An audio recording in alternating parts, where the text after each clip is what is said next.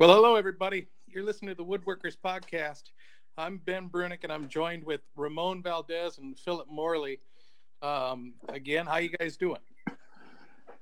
Fantastic. Hey, what's up, gents? Happy to be here. Well, to begin with, we wanted to say thank you to everyone out there that listened to the podcast in the last week and a half or so. We put it up and it's out on all these different platforms now. I think we're on, I don't know how many different platforms, 11, 12, something like that platforms. And we got a lot of people listening to the show, and we all wanted to say, you know, how much we appreciated it. It's been... Yeah. Absolutely. It was pretty, now I'm nervous about this whole thing. Before I was like, well, no one's listening, so I'll do it. But it was pretty fantastic on IG, all the comments. Yeah, the response was amazing. Yeah, it was really awesome. So hopefully, that motivates us to keep going. Yeah. Well, we want to give the listeners what they want to hear, and just, it's a Woodworkers Podcast. That's what we want to make it about. And that's what we're going to do. Yeah. We will try. We'll try to stay on track. Well, good luck with that. But yeah, we just wanted to say thank you. You know, the response was fantastic. You know, I know we all were wondering, you know, how is this going to work? We put the thing out, and the response was almost pretty much immediate and just really well received. Well received. Yeah. Yeah. And that's fantastic. You know, we never quite know. Well, we don't know what we're doing. Right, right. At some point, you're going to have to quit saying that. Yeah. Come on, man. As soon as we actually figure out what it is that we are doing, probably. Yeah, I know, right? We're just having fun. Yeah, we're just having fun. Well, I thought it was really cool too that the Wood Whisperer guy was really responsive to it, and he mentioned us on his. Gave us a brief mention on his podcast, Wood Talk, and to me, it's like my wife. I told my wife that, and she's always amazed like how generous the woodworking community is. And I know we've mentioned this before, like people throughout that community, like what does that really mean? But to me, right there, you have a guy that kind of started this game, and he really is a pioneer. He is, and it's like, and he's willing to give us a shout out and be supportive, along with many other people. I thought it was fantastic. Absolutely. Yeah, I thought it was great, and it was it was cool to see, and hopefully moving forward, people will find it interesting what it is that we're talking about, and hopefully they can maybe learn something from it. And I know that the three of us, I know for myself, I learned stuff as we talk, and that's my main motivation for doing it. Absolutely. I think we're all learning. I always say the more you teach, the more you learn. That's just how it works. It's an amazing thing, just to be able to share and give, and you learn things. There's so many different ways to do something, not just woodworking, I'm sure metalworking or whatever, but you see somebody doing a technique, you're like, wow, I would have never thought of doing it that way. And so it just grows, it just like a snowball. Sure. Right. Yep. Absolutely. It's just, just an extension of probably the reason why most of us, or all of us here, got on Instagram, is to be able to share what we're doing. It's not saying this is the way you have to do it or you should do it, but hey, this is what I'm doing. If you like it or you find interest in it, that's great, and we're passionate about it. And I think that's what really shows. I got on Instagram to show myself my selfies. I figured it's I was going to say, like, when I said some of us, I was like, on your page, I just see the guns, I'm like, you're on Instagram to show your artwork on your buddy artwork. I did get the tattoos after I was on Instagram. Did you really? But that's been a long idea down. From years ago, I wanted to have something to do with trees, woodwork. People say, well, money doesn't grow on trees. Well, for woodworkers, it kind of does. Yeah, I remember when you were drawing that out on your arm. Oh, right, with some magic marker. Yeah. I had one guy say, man, I hope you do Hope your tattoos come out better than your artwork. Thanks, buddy. I was like, man, this is just a sketch. I did it left-handed, man. Give me a break. Come on, give me a break. Did you block that guy? That's awesome. Well, hey, what have you guys been up to, Ramon, in the shop? Anything interesting? Well, this has been a really good week for me. I finally finished that. Well, it was actually a really simple job. I stretched that queen headboard from 63 inches to 80 inches and delivered that on, was that Tuesday, and delivered and set that up for the lady. She burst into tears. Awesome. That's always a fantastic. Good thing. And it came. Hopefully, good tears, right? Yeah, they were good tears. Yeah, okay. And she had a wad full of cash, so then I cried a little bit.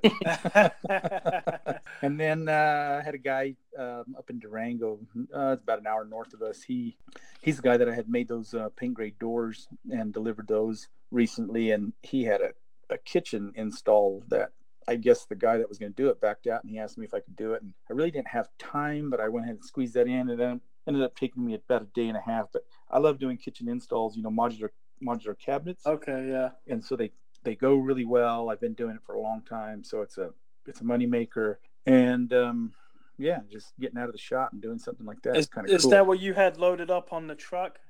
Those were the paint grade doors that I delivered to the guy. And that was actually last weekend. Yeah. Okay. Because I post in residual. See, that's confusing. Yeah. That's just how it is, man. That's why it's smart. I think that's pretty cool that you do it that way. So you basically, you document your work, and then it's usually running about a week behind. Is that right? Yeah, about a week behind. I write my post in my notes, and then I just copy paste when I get ready to post for the day. It's already in there. I already have a backlog of events. So is it like they're about a week behind? Is it like a scheduling app? Is that how that works? Just write in my notes on my iPhone. From there I just highlight it, copy it, and then post the picture, and then I hit paste, and bam. That's pretty smart. Yeah, you're way more professional than me. I don't know about that. I just start getting an itch. I'm like, oh my God, I haven't posted anything in a while. Let me post some random thing and put it out there. It doesn't always work well. So yeah, it was a pretty good week. Nice. What have you been doing, Phil? I see that on that desk. That was a pretty complicated glue up. Did you get that glued? I should just lie and say I did, but I did not. I ended up. Why did I? Oh, I had a meeting today for the school, for the Austin Furniture School. Oh yeah, that we're doing. So we had a meeting, and I was like, I have an hour. I don't want to rush this and end up regretting it. So I just held off, and then I had a podcast to do. So I will do it either tonight or tomorrow morning. But man, it's it feels great. I don't know if we talked about this or not, but went on that vacation. We do it every year. We go to Mustang Island on the coast and here in Texas. And there's pretty much, for the most part, there's like no tech. You just show up. It's so standard. It's never changes. They feed you free square meals. They clean. They do the dish. They do everything for you, and they set up the beach for you. Wow. And the idea is, it's called family camp, and the idea is that it gives you an opportunity for pretty low cost to be with your family and just have that access to the beach for 4 days. So that was fantastic. It's always wonderful to do that. And then I was pretty, I was itching to get back into the shop. So this month, I pretty much need to try to really, really kick ass on the desk.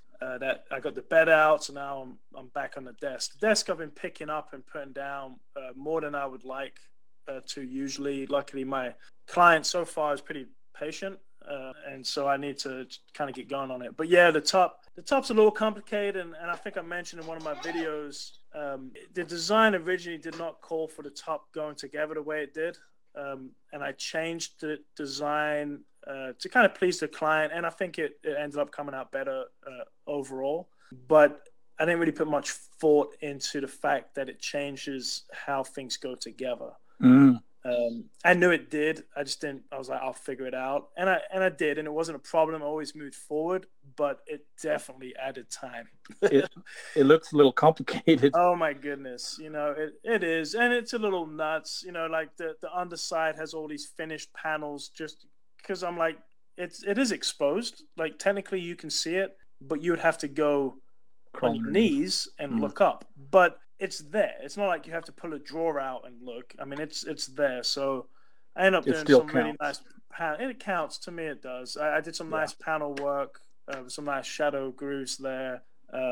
Because else it went into this like dead space, and it just looked funny. And you saw the B side of the veneer job I did. You know, so like those panels are 1/2 inch Baltic birch, and I do 3/32 shop sawn veneer on top and bottom to get a balanced panel. But I don't use the nice riff or quarter sawn on both sides. Sure, I don't go that far, and that's pretty standard. Yeah, I don't go that far. So it's kind of ugly. It's got some sapwood and stuff. You don't ever see it because the other panels cover it up. But the top will be done, glued up probably tonight, and then I need to focus on the brass inlay, and I'll probably do that. You know, this coming week, get the brass inlay and try to get the top finished, and then move on to the back panel, and so on and so forth. Sounds exciting. The brass inlay, do you use epoxy to glue that in, or? Yeah, actually, I was going to ask you guys.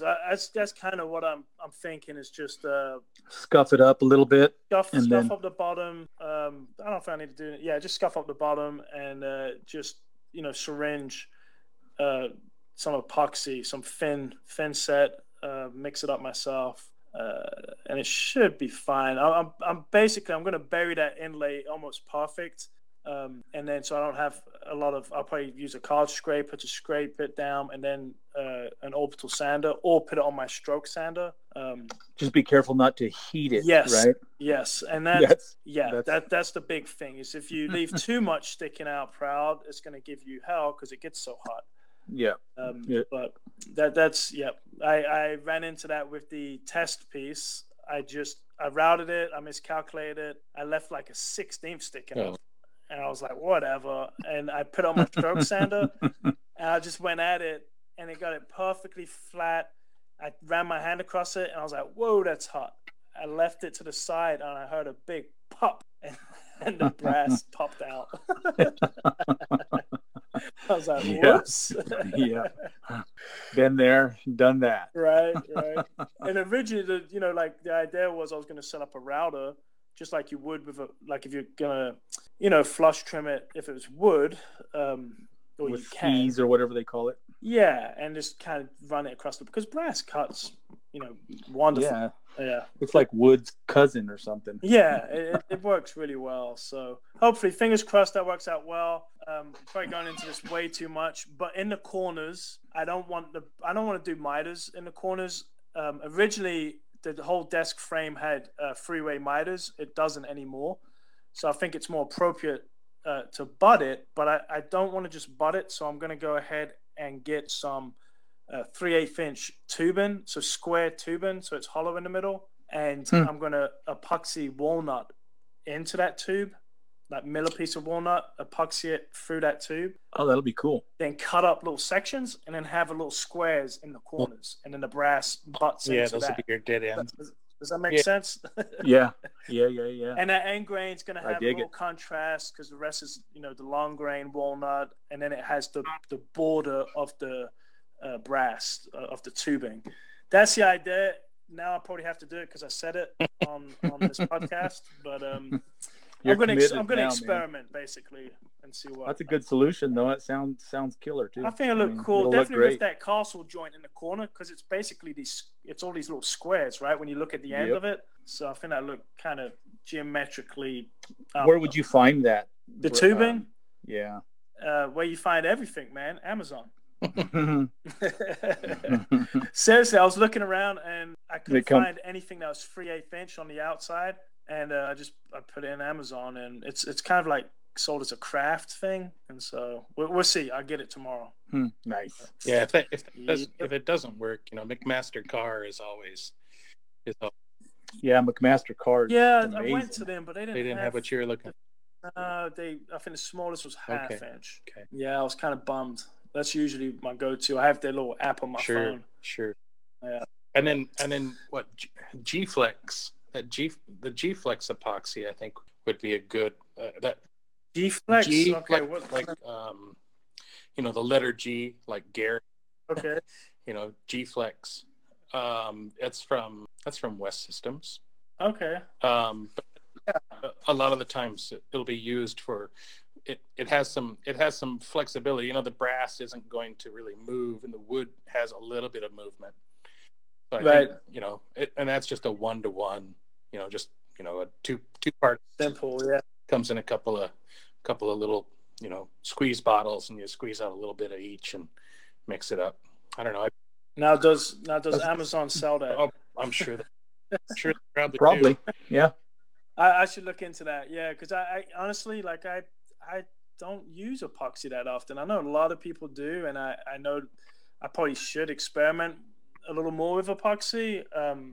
But I mean, you get used to what you get used to, you know. And sure, I haven't had anything fail on me, but there's definitely times like this spline. This panel has to slide in on this spline, and it has to go past where it needs to be, so I can get the rail up and then come back. Boy, it better come back. So I'm thinking about maybe you should grind two of those clamps. Yeah, I have, and I went and bought a couple F-style clamps too. Have you guys ever noticed that the 5-minute epoxy that you just find in the, you know, Home Depot or wherever, it seems to be somewhat flexible. It doesn't really dry brittle like some of the other epoxies. Have you ever noticed that? I've never used it. No. Yeah. The 5-minute epoxy doesn't seem to cure hard. Rigid as hard. Yeah. As the 24-hour stuff. I've noticed that in different brands that I've used.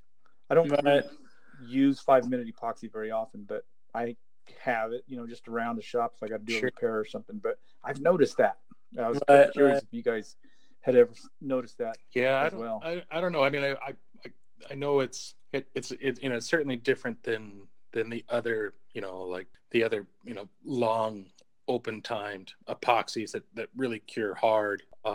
Right. But yeah, I mean, where I worked at before down in Nebraska, you know, we sold, you know, it was a mail order catalog also. And so we sold 5-minute and 30-minute. And so you just go out to the warehouse and grab some, and use that for repairs. And yeah, I guess at times it would be almost rubbery. Yeah, a little bit. I love epoxy. It's versatile. Yeah, glue. I mean, yeah, I'm tempted to use. I'm just a little nervous, but I think it makes sense because I on the spline. I mean, it's going to be getting reinforced because when you put the brass in, it's also reinforcing it because you're going to be putting that glue in. And I'm not worried about anything coming apart, but I've got to be able to slip that in and then slip it back out.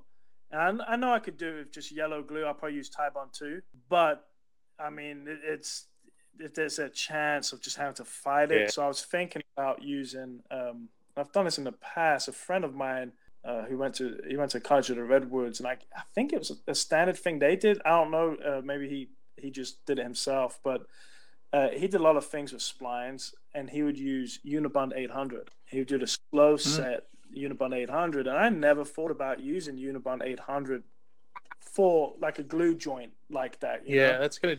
It would do two things. It's gonna give you that longer open time, right? But then the fact that it doesn't have any moisture. You know, it doesn't have any water. Right. Swell something that. Right. You know. And that's the deal, right? I mean, that's what you want. The pucks. Yeah. You swell in one of those joints out. And then things start binding, and then it starts to kick on you because you can't. And my impatient self, and it's typically how I roll. I think about it, and and I'm like, you know what?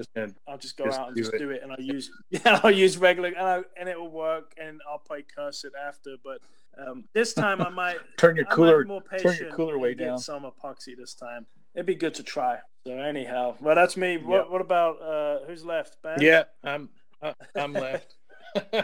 You're laughing. Hello. What have you been doing? Oh, I'm still working on doors. What you doing with your life, Ben? Yeah. Working on those doors, and I got a couple other things that I've got going on that there was a couple of bids that I had done that have come through. So now I got to figure out how to get them worked into the mix. Man, that's tough. That needs to be a whole episode right there. Oh, yeah. That is. Balancing your workload. Yeah, that's my battle all the time. It's, balancing your workload. Yeah, and you know, people, you know, you want to do things. I mean, we're in business to be in business, to get work. But yeah, you're going out and somebody wants you to do something, and then trying to figure out, all right, what's it going to cost? Because everybody wants to know what it's going to cost. And then you give it to them, and you're not really sure. You're thinking, I don't know if it makes. And then they say yes, and now it becomes, all right, well, when am I going to get that done? Yeah, right. You know? Yeah. And then you kind of feel yourself sweating a little bit. Yeah. Man, I used to spend so much time. I'm not saying this is a good practice, but I used to spend so much time on bids, and I would get a lot of them coming through. And it's always hard. You want to weed people out, you know, like who can't afford it. But it's like, well, how much is this going to cost? And just to give them a ballpark, you got to put a little time into it, right? Definitely. I mean, everything we do is pretty much prototype. Like, there's really nothing that we do that's just production. You know, that so we don't have it figured out yet. But I used to like really break it down, and I end up just getting burnt out. So I'll just throw out a price. Even, I mean, I'll have a rough idea, and I'll tack on a few grand or whatever, and be like, this is what I think it's worth, and just to see if they bounce back. And then, you know, I'll tell them, all right, now I'm going to sit down and really get this dialed in. And sometimes it'll come under what I told them originally, but to just be able to weed them out, because they would want a drawing, you know, and it's like, you're designing this thing and you haven't talked about price. So I stopped that real fast. I'm like, I'm not designing anything until I throw out some ballpark price. If that doesn't make you run away, then we can talk. But then when you get it, you're like, oh crap. Yeah, it's a good feeling, and also like, oh yeah, it's good and bad all at the same time. You know, I'm still trying. You know, I've got the shop, and it's a new shop. It's not fully set up yet. You know, I'm set up enough to be working, but it just, I don't know. I'm having a hard time right now with just enough time to. I've got so much to do, but it doesn't seem to matter what it is that I'm doing. It feels like I should be doing something else. That's just. Right. You should start a podcast. That's why we should start. That's helping. Oh my goodness! I'm like, why? I'm like, I'm starting this school, doing a podcast. What am I doing? Yeah, but you have to do. I mean, that's all. You've got to have to throw like as many lines in the water as you can. You know? Right. And you know, if all of a sudden you got like, you know, the problem can be that all of a sudden you got, you know, you've got several fish on different lines. Well, you know. You know, you got to start reeling. You might be able to reel them all in, but at least you got something that you can reel in. You know, and you know, it's always been. I think too, especially when you're starting out, you've got to have that kind of hustle, and you're going to be stretched pretty thin. And I think because I'm a very new business. I've only been in my business for 3 years. And I'm new. I've only been in for a month. Okay. I keep forgetting, but I always thought that was your business with your brother, right? Yeah. But I can't remember my train of thought now. Where I was going with that, I've lost it. My bad. Sorry.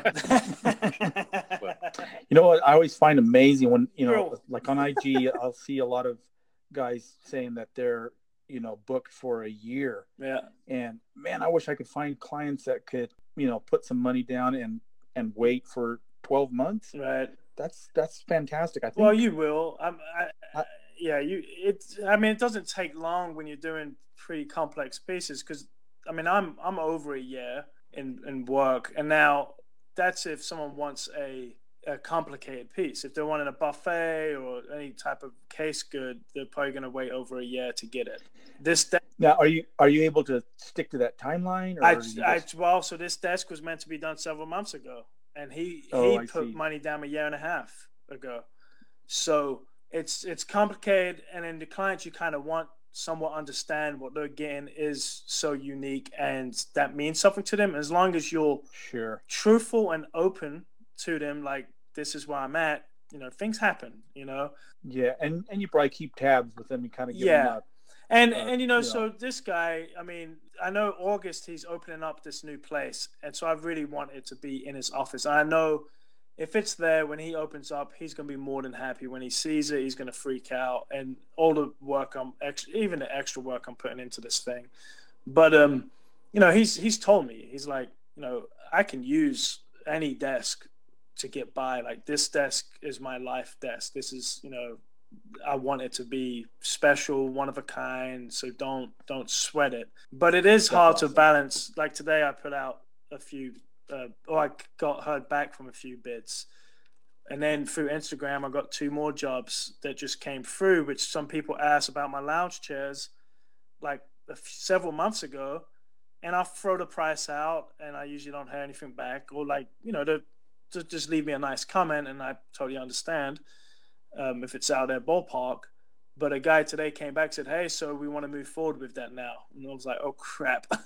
Like, that sounds great, but a lot of people are willing to wait. It's tough. I mean, I'm still figuring it out. I'm bad at scheduling. So maybe a lot of times you're feeling like, I'm making this customer wait and they're going to get mad at me, when in fact they're being patient, and really it's just self-induced stress. I think a lot of it can be, and I've got two.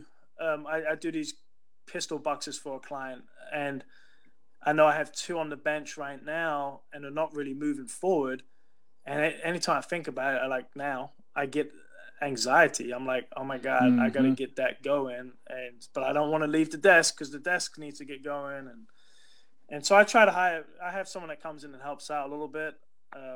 Those are what people call good problems. No, it is. I tell my wife it's first world problems, you want to be at that point to where you can you have people that's willing to wait for your work, and knock on wood, it continues going that way.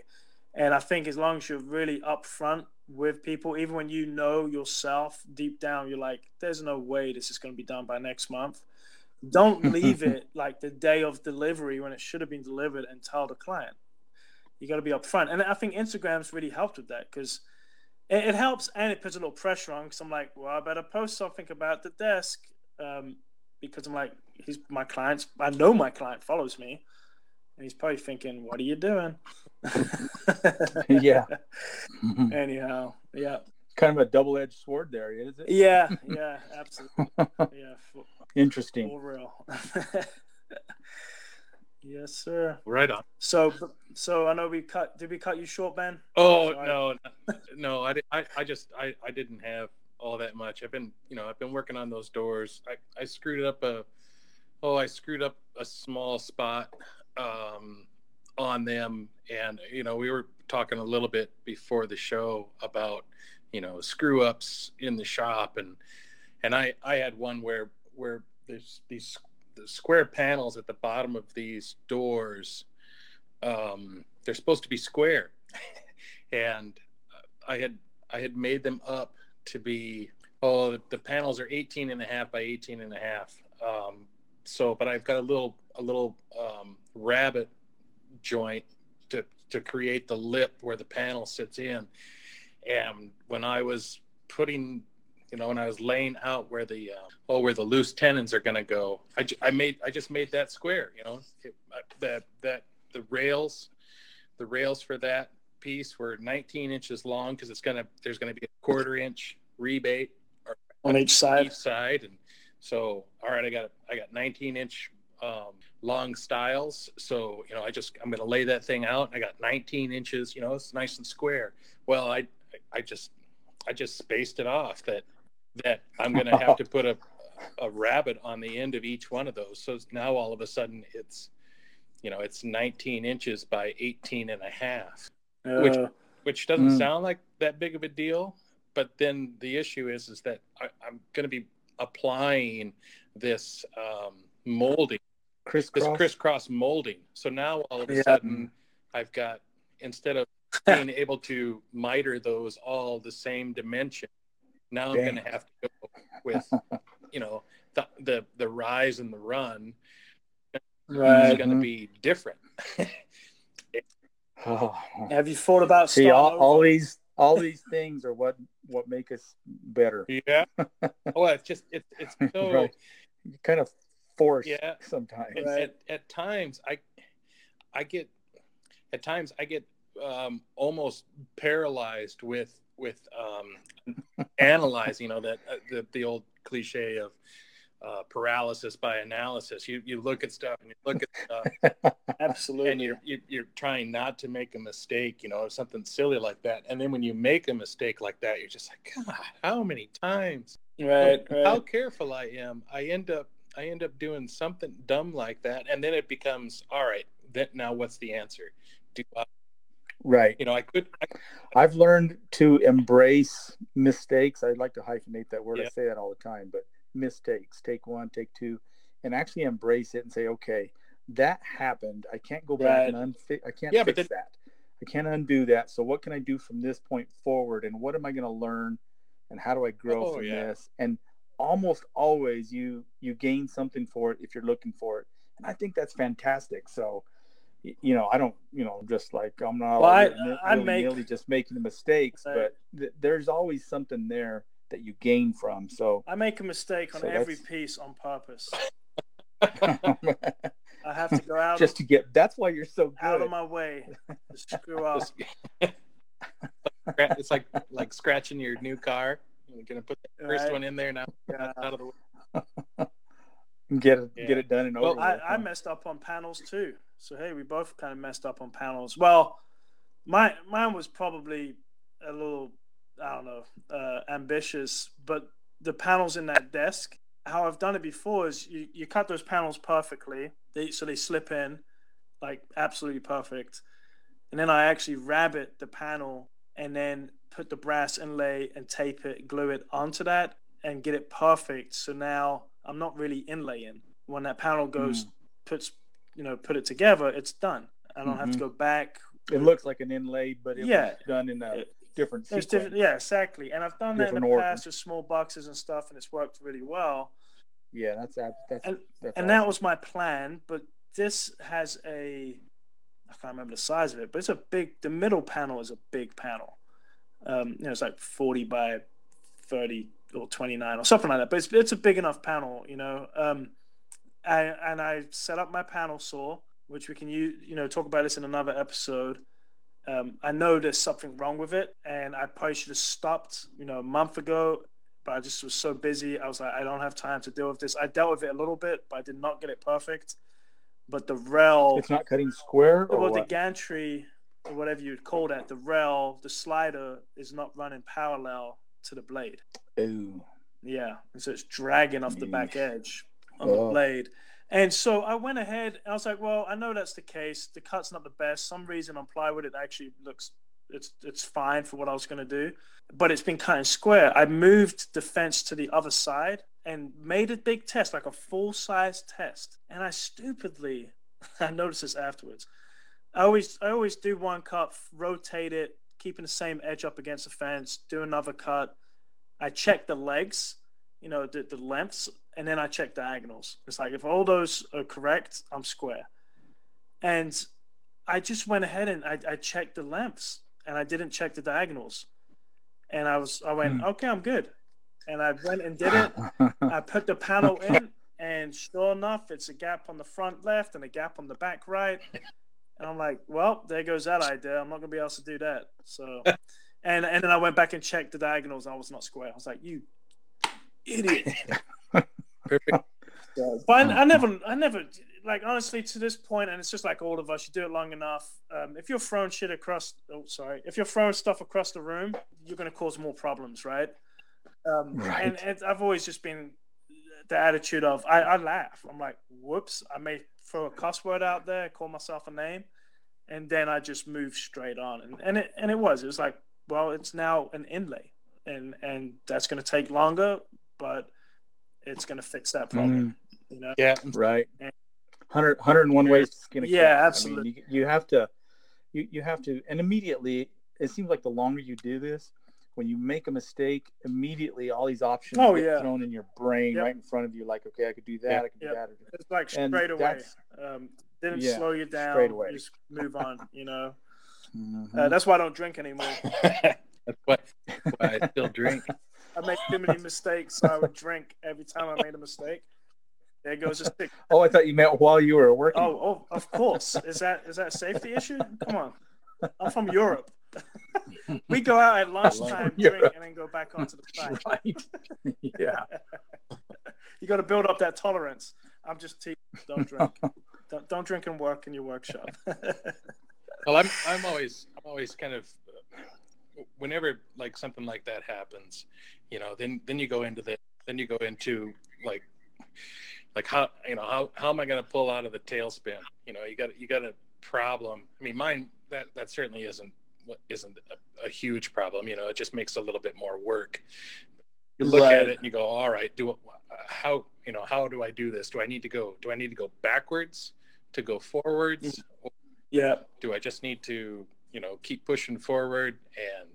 And you know, which was the case, you know, with me. I thought maybe for a brief little bit that I could, you know, because I could still make.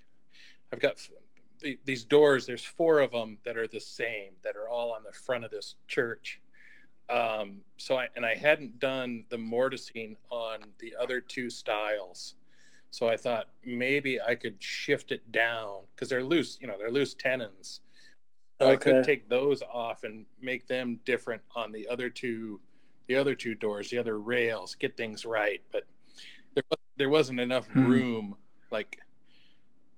to move it down a half inch. You know, it wasn't gonna work. So they're gonna have rectangular, just slightly rectangular pattern. Right, no one will ever notice it, but it just makes it a pain for you because now it's you got to cut some. Yeah, it's 2 different operations.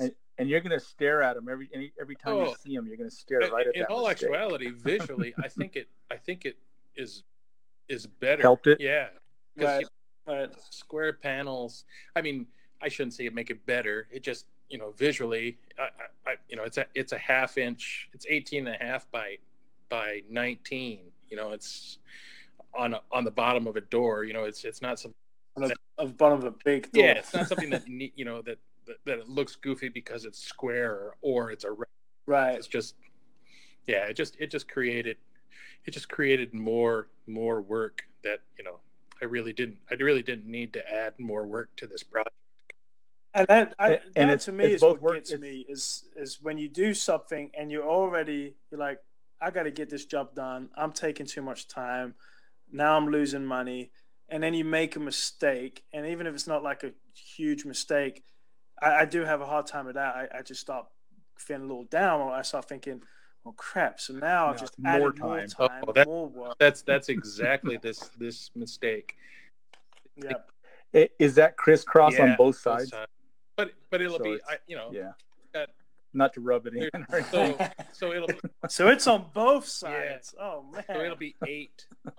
Yeah, so it'll be 8 of them. But I mean, realistically, all 8 of them will be the same. Yeah. So and once you find out what one is, then you pattern it, and then you just, you know, and then you create. You have a slider, right? No, I don't have a slider. Buy yourself a slider, then you could just make a little jig, and you're done. No problem. Yeah. It'll be fine in the end. It was just one of those things where you make a little deflating. Yeah. What would you cut those angles with in your shop, Ben? I cut them with a miter saw. Okay, not a radial arm saw. No, I don't. Have you ever seen where guys will take like a set of angles and they use the angles against their fence? Little triangles with different angles to make up whatever degree they need, and then they can use. And I'll radial arm saw. That's the only way that I'll cut angles on my radial arm, because that thing, I set it up for 90, and it's just at 90. I raise it, I can raise and lower the blade, but I don't take it out of 90. Right. I've got one of those. I've got a slider, a sliding miter saw, That's that's my angle cutter, And so you do them individually. You figure out the angle. Like you don't put the grid together and then try to cut the whole thing at once. You figure out the angles and then do each one separately on the chop saw. Yeah, I think I don't know how I'm gonna work it just yet, because I've got maybe a crosscut sled, and that might be the case, or it might be some type of a crosscut on the radial arm too. I don't yet. It's gonna be. I just ran some molding through the. I've got a William and Hussey mold, and I ran a little bit of that this last week just to get some sample pieces, enough to do one. Like one square, and just kind of start to play around with it to figure out how I'm going to do it, because it's it frames out that rectangle now instead of square. It frames that out, but then there's a cross piece of molding that goes through the center and meets it four corners of miters. So. Yeah, I'm looking at your SketchUp of it on your Instagram. Yeah, the SketchUp's got a drawing of it. Yeah, I see. Oh, man, what a pain in the ass. Yeah. It's because it goes all the way around. Like, you're framing out the entire rectangle, and then it's got the diagonals going in between them, too. Yeah, and those diagonals, they cross over each other. So it's do you miter all of those at the center, because it's all like that half. You can't, if you do a half lap, it's that weird. Yeah. Fun. Have fun with that. Yeah, man. Thanks. Good luck with that. That's what I love too. Like, you see stuff on Instagram, and I've had a couple of people comment on something about that the desk I'm doing, and one guy really just DM'd me and. He basically was telling me how to do it, and it's like, I'm all for listening to people and like ideas and stuff, but I want to be able to look at what you do. And if I think your stuff's pretty amazing, I might listen. But I always find it kind of funny that you can look at something and you'd be like, oh yeah, that's simple. I could build that. But you really don't know what's going on at all. You really don't, unless you've been doing this a while. And even then, there's sometimes just because something looks simple doesn't mean it's simple. And then if you explode it and like start showing all the joints, he's giving me a hard time about using integral tenons and not dominoes. I'm like, why are you giving me a hard time, bro? But and I get it. He was really asking like, how do you justify like the cost of doing that? And that same story, anyhow, but it does. It always amazes me. It's like, don't just, judge it by the picture on IG, follow along and really look at what we're doing, and then, talk to me. But anyhow, so when I went and looked at your picture, I was like, oh, okay. There's a lot more going on. Yeah. There. It's, I don't quite know how it's all gonna, and then I don't know how it's going to be joined to the panel. Right. Or if I should join it to the panel. Oh, it should be loose. Is the panel solid wood? So the panel right now, I'm looking at doing a ply core, so MDO for the core with Brisson shop veneer.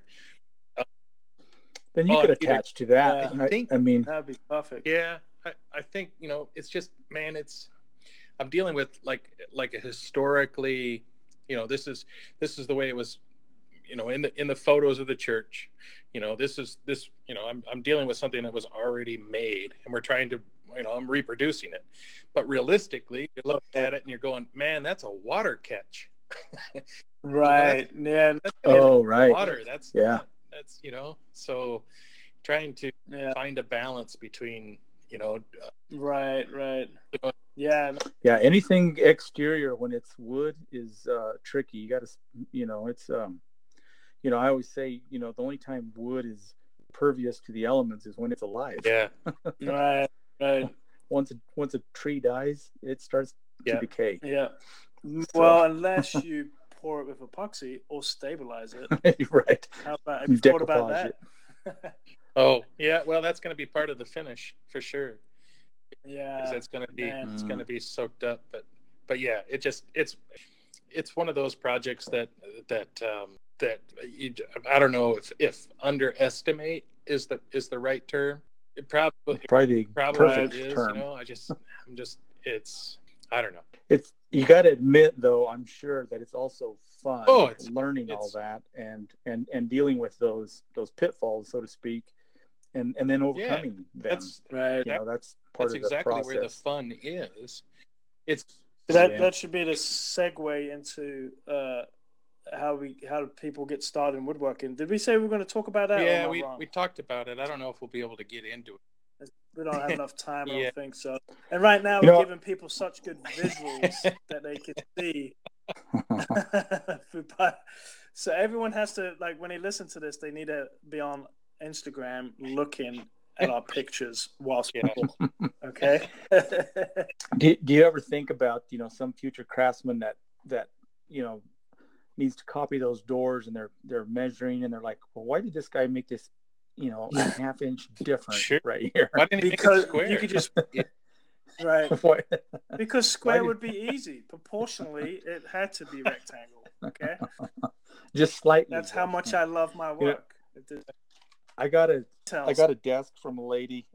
It's an old desk. It belonged to her great great grandmother, and it's old. It's obviously an antique.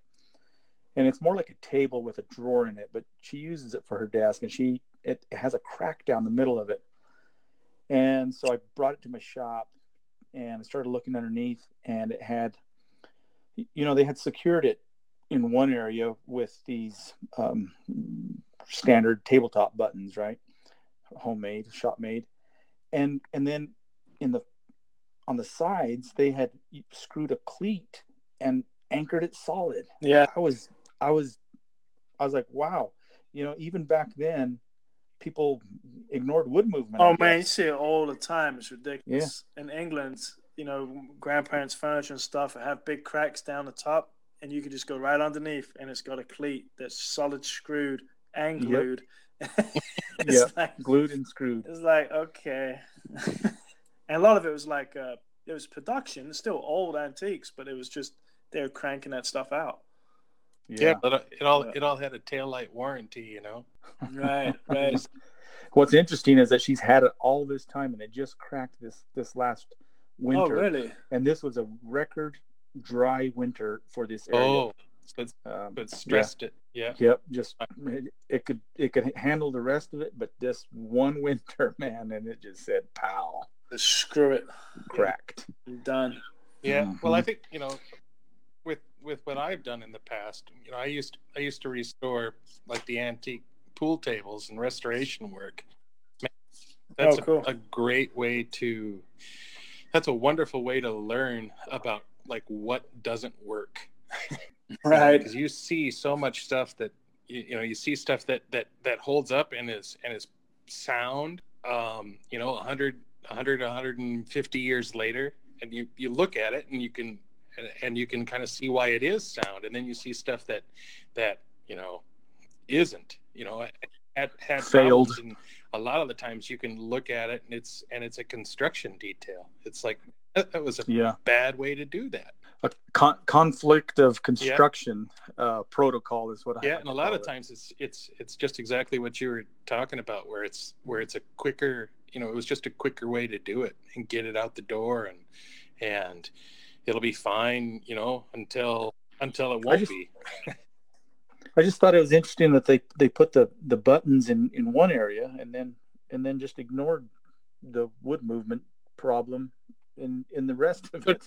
Did they have this 30-inch. Did they have it fixed in the center?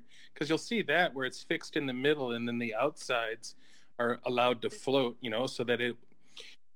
No, just one edge of it could float, and then the other three, the sides with the, so it had a cleat perpendicular to the grain, and that's where it was glued and screwed on each end perpendicular to the grain, and that's it wouldn't let it move, and it cracked. Okay, yeah, so figured out. And then the buttons were on the outside, which was, I don't know. It was interesting to me, but it'll be an easy fix. But that's where you tell the lady that you can reuse the wood and make her a brand new table.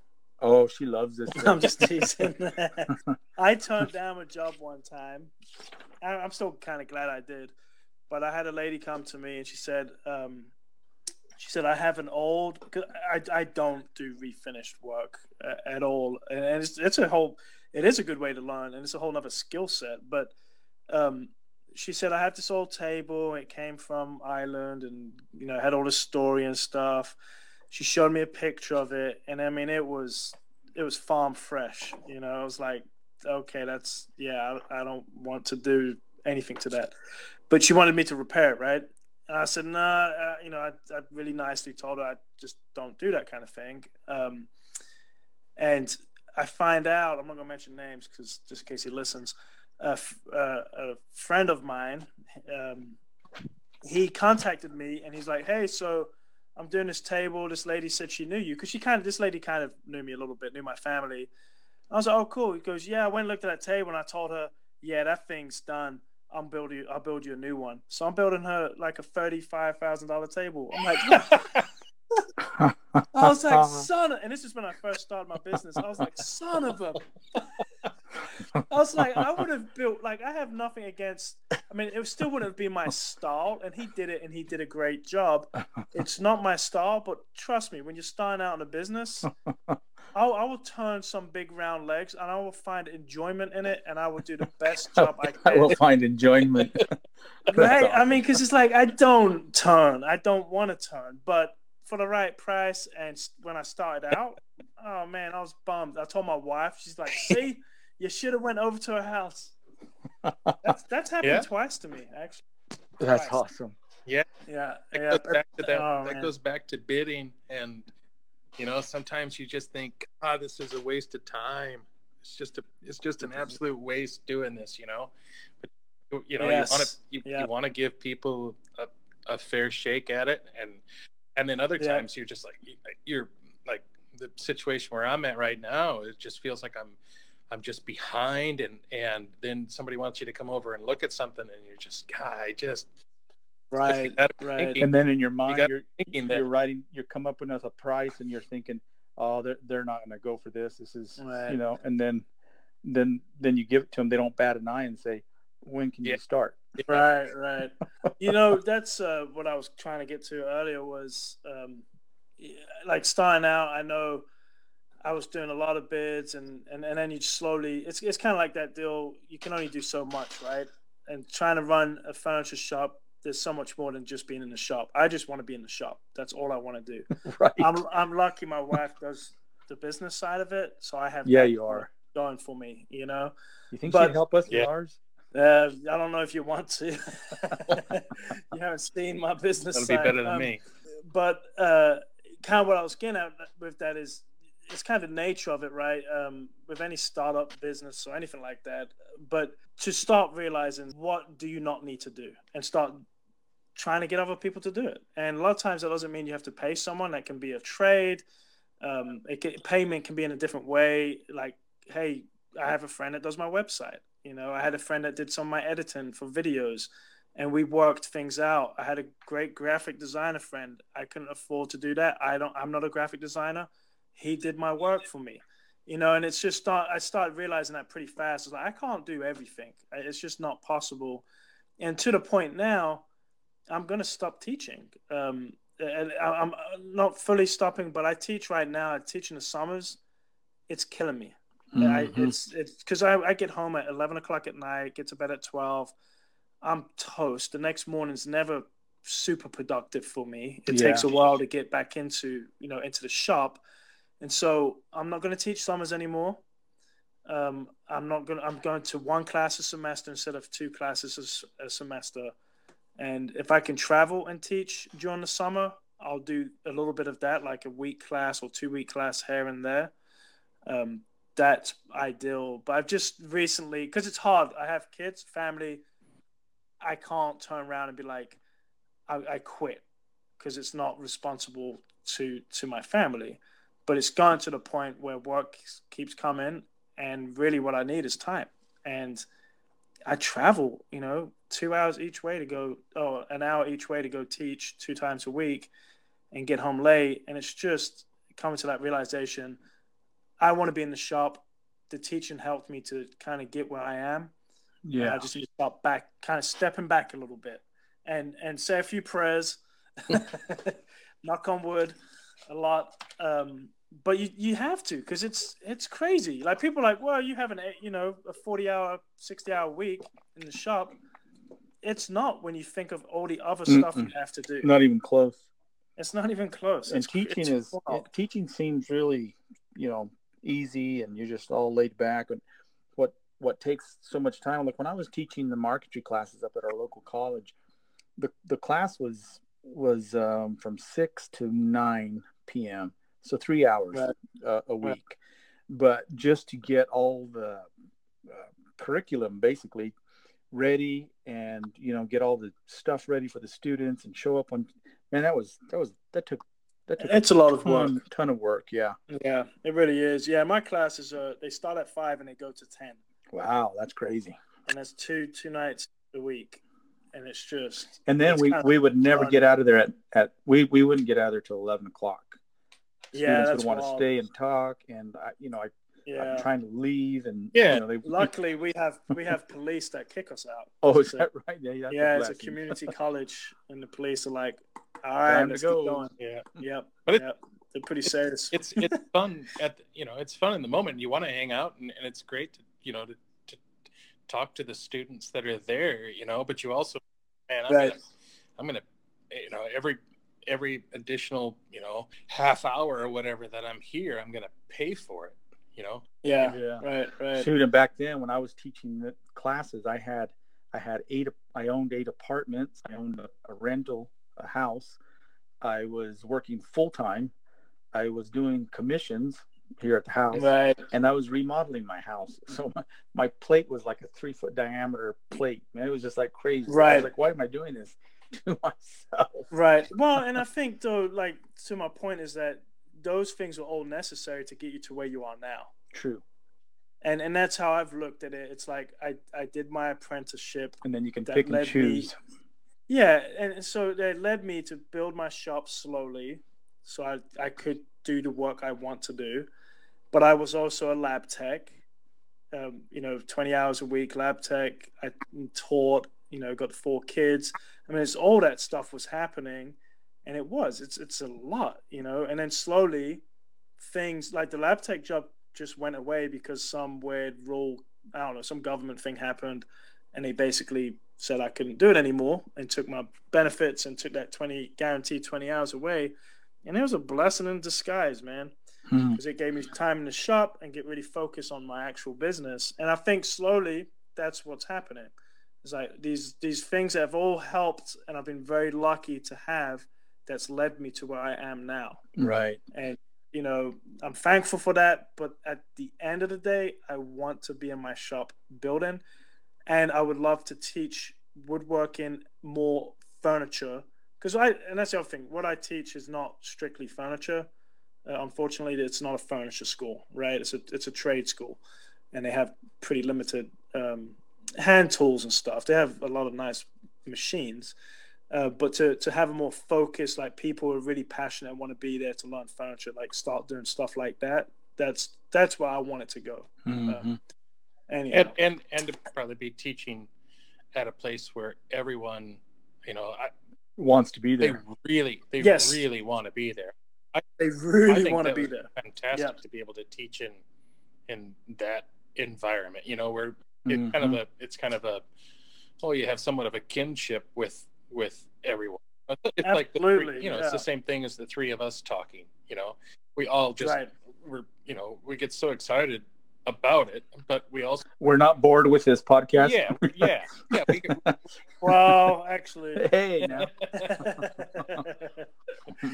No, and it's a different feel. When you have people, and unfortunately, I want to get through, because I went to a community college and I was a troubled teen and all that, and I find it very important that these community colleges are still here doing these trades, but it's almost a teaser of a trade program. It's really not. Like, I went to a trade school program. It was, 3 years, almost 4 years, but 3 years, and it was full on. What I'm doing is a very small part, and the people we get, a lot of them don't want to be there, unfortunately. They're just there because their parents are making them show up, and it's not in depth enough, to where we can really, really spend time on sharpening and hand tool basics, and and then there's full school programs like there's a ton of really good schools out there. Those also terrify me. Yeah, so I'm like, that's like real committed. Yeah, it's like, oh wow, you're gonna travel for a week and go teach. But anyhow, yeah, it'd be fun. Oh, absolutely. Yeah, you're gonna do great. I think so too. You're the guy for that. Yeah, we'll see. I appreciate it. As you move forward, it's a wonderful way to, if you can tie something in with your family along with it. Where that's even better. Yep. You go, you teach, but maybe on the front end or the back end, your family is able to be there. I still go back to, sometime in the early 2000s. I'm not sure what year it was, but I went and I spent a couple of weeks out at the College of the Redwoods, just a summer class. It was one of the best. One of the best things I did. It was just. I didn't have time to be able to go to, College of the Redwoods or North Bennett for 2 years. It just wasn't financially. It just wasn't. Or the Mark Adams. Yeah, It wasn't something that I could do. Financially. Just yeah. So how long of a class was it? It was 2 weeks. Oh yeah. But it was. That is really cool. I still want to do something like that. What class did you do? It was an introduction to woodworking. It's like the perfect class to take because it's sharpening.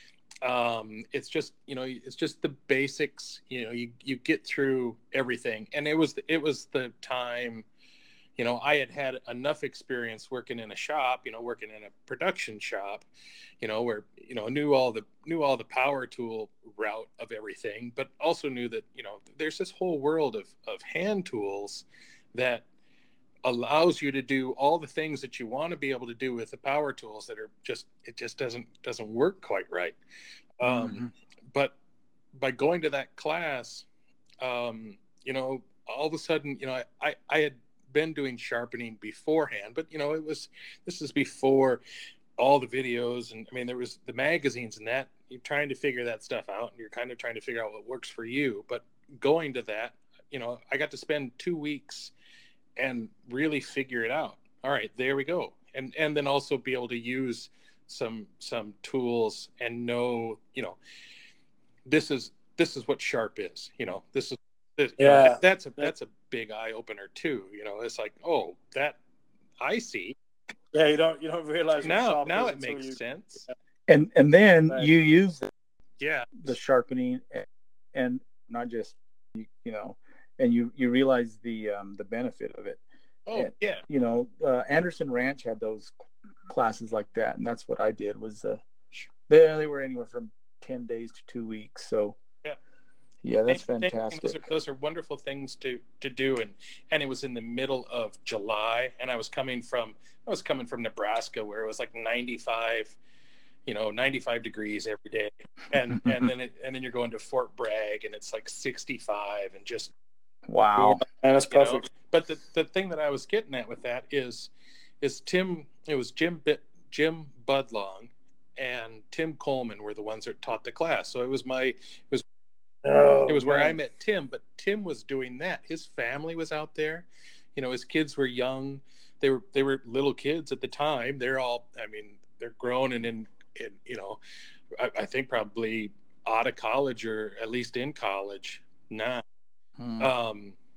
But to see, he's doing this, he's teaching, he's doing that. And then his family's able to come out along with him. I just thought, man, someday I would love to be able to do like something. Yeah, like that's what I want. That's what I want. That's what Michael Fortune did. He brought his wife for most of the time he was there, and then she ended up leaving early for something that they had to deal with. But yeah, that would be the ultimate, man. Man, well, I'm super psyched that. So Michael Fortune will be there when I'm teaching next year. I'm pumped and also like terrified. So I don't know if I told you that we're going to be. Did I say what the class was going to be? I don't think I did. It's going to be on the lounge chair, my lounge chair. Oh, that's fantastic! Yeah. So that and I'm like, how the hell do you build that in 7 days? But we'll see. They do it on TV all the time. They do it on TV all the time. I've got a year to figure it out, so it'll be next summer. But and I probably won't be taking my family this time. Yeah, we got. I don't think it'll be fair for my wife because she'd be ended up stuck in like a little cabin with 4 kids. Sure. But that to me is the dream that. You have something you can rely on like that, like whether it's 3 weeks in the summer at 3 different places or even whatever, where you can travel and you can use it as an excuse to get out, take your family, go travel, go see some different states and in the United States and teach. And I think that'd be killer to do that. Oh. And if you did it as a part of almost like a commission, it's like, well, this time of the year, you're not doing anything. So you just work your schedule around that. Yeah. Yeah, yeah. I think it's a wonderful thing, and yeah, I think if you can pull it off, man, that. Yeah, I think it's going to be awesome. I mentioned this is what I'm more excited about than anything. I mentioned to Mark Adams, I said, we're still at very early stages of the class, and something might happen where I'm not teaching it, but he's put me down on the calendar to do it, and we're talking about doing that class, and I said we probably should do slip tenons because that just really kind of makes things faster. The chair, I don't usually do slip tenons on the chair, but there's absolutely no reason we shouldn't. And he's like, oh, no problem, I'll put I have like 10 multi-routers. I'm like, what? I'm like, oh my goodness. Yeah, I mean, it's ridiculous, like the amount of tools they have. Yeah. Instead of having one and having everyone lined up. Will there be a skill level requirement? I have no idea. Like I don't know. I really don't know how this works. Because even that's kind of a touchy subject. It's really the opinion that the person gives themselves. Right. Yeah, I think that. I mean, I think it is because this is like a 7-day class. Hmm. So I'm sure there's some way they do that where it's not just an absolute beginner coming in. That's pretty exciting, man. Right. I'm happy for you. Yeah, hopefully I haven't jinxed it, but I'm pretty pumped. And he's a great guy. I've spoken to him several times. He's just super nice. He put me at ease, put it that way, when I spoke to him. And I noticed the Wood Whisperer is teaching there. Mark is it Mark Spagnuolo? Yeah. Mm-hmm. He's teaching there this summer. Okay. Which I only got to know the Wood Whisperer through Instagram, believe it or not. Okay. Yeah, that's when I kind of came aware of him. But yeah, anyhow, I've listened to their podcasts for a long time. I do now. They do a great job. And that's another thing that there's a lot of podcasts out there that are doing a fantastic job, and we're not. We certainly are not going. We're doing a podcast because we think that, that we're going to do a better job. I enjoy listening to the podcast, and it's fun to, I've always thought it'd be fun to do one, and and then people will have something else to listen to because you get through them, and then you still got time. They still have to join in playing more boards or sand more stuff, and it's just nice to have something to listen to. Yeah, I started listening to podcasts in the shop now. I kind of like it. Yeah. Yeah, I hardly listen to music anymore. I'm either listening to podcasts or still learning my Italian. Oh, sweet! So, that's awesome. No time for music. You need to end the podcast with some Italian. I do. It's chow. Oh, that's it. How long have you been doing it? That's all you know? It's 2012. Since 2012. Oh, that's cool. We went to Italy in 2012. And so, nice. I don't know, maybe half a year before we went, I got these CDs, Pimsleur. It's a learning language, kind of like Rosetta Stone. And I thought, well, I'll learn a little bit before we go. I didn't know anything by the time I left. You know, just the real basics. But even that was amazingly beneficial once you got down there. So, cool. Yeah, it's just a lot of fun. That's really cool. How long did you go for? We were there about 15 days. Oh, man. Perfect. So, not very long. And just, I mean, you just can't see it. Right, right. It's just a visual overload. I mean, you're just like, you're exhausted at the end of the day from just staring at all this architecture. It was just incredible. Nice. The beautiful people. I mean, it was amazing. What a spectacular. The food. Yeah. Definitely want to go back. You bet. Well, super cool. Well, I think we've gone over our time, but I think that's somewhat of a normal thing for us. Hard to shut it off. We didn't even get we didn't even get to the topic we were going to talk about. I know, right? Usually we always have these big ideas and then we just get going, and but I think that leads to good conversations also. So yeah, I agree. Yeah. So I don't know, Ramon, you want to lead out? Do we want to talk about we had talked about like people contacting us, right? Oh, yeah. Yeah, I'll, well, you know, we can, well, shoot. Let's just give them Ramon's cell phone number. That's right. We can give them Ramon's. You know what? That's in one of my videos coming up. I just noticed it. It's a big phone number on my door, and I'm like, wow, hey. Let's see how many calls I get off of that. You know, people get funny about that. I'm like, my address is my business. Yeah. And my phone number. I mean, sure. It's there. It's on the website. Yeah, I don't mind. Yeah, give us a call anytime. That's right. We're lonely. That's right. You know? We're lonely woodworkers. I talked to a couple of people this week that sent me direct messages because it was just easier to do a phone call. But that's how you reached out to me about that. That JDS deal. Oh, We were talking through direct. Yeah, and you were like, FMT. I'm just going to call you. Yeah, Ben called me one day out of the blue, and I don't remember what it was about. I think it was when I was making those chairs, and you had an idea on the way I was clamping the veneer. Remember that, Ben? It's just he had a few drinks that night. Yeah. Sometimes it's just easier, and it's absolutely, and it's more personal too, you know. Right. I'm glad you did. And look at us now. I'm glad you did, because it was a great conversation, and you really you sent me in the right direction for sure. I still want a JDS if anyone wants to give me one. My address is 180 Kingsway Drive, Wembley. Just send it. Little plug there. I like free stuff. Right. But joking aside, the website is not up. You know, we're kind of at the mercy of getting help from someone else to do it. And I don't think it's too big of a deal. I think, Ramon, you're going to just kind of on the way out, you're going to tell people they can kind of message us if they want via IG.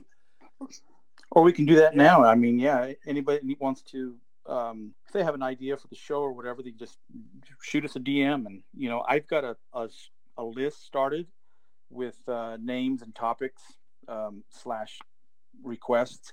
Cool. So, you know, as the podcast grows, we'll have those subjects in there. Yeah, so. That's perfect. And, I mean, everyone pretty much knows where we're at, but, you know, I'm Philip Morley Furniture on Instagram, and so yeah, feel free to DM me. I'm Ramon Artful, also on Instagram. Yeah, and I'm Chuck Stone Woodworking on Instagram. That's the only platform I'm on. So, fantastic. Well, once again, thanks a ton for checking out another amazing and informative episode of Woodworkers Podcast. We absolutely appreciate it. If you have any questions, you can certainly shoot us an email. That's info@woodworkerspodcast.com. That will be working shortly, the next few weeks. Also, we look forward to your input and your feedback on the show, as well as suggestions on other topics for future shows. So on behalf of Ben Brunick and Philip Morley, I'm Ramon Valdez, and we'll see you on the next episode of Woodworkers Podcast. Awesome. Ciao. There we go. Talk to you later. Great talking to you. Take care, guys. Likewise.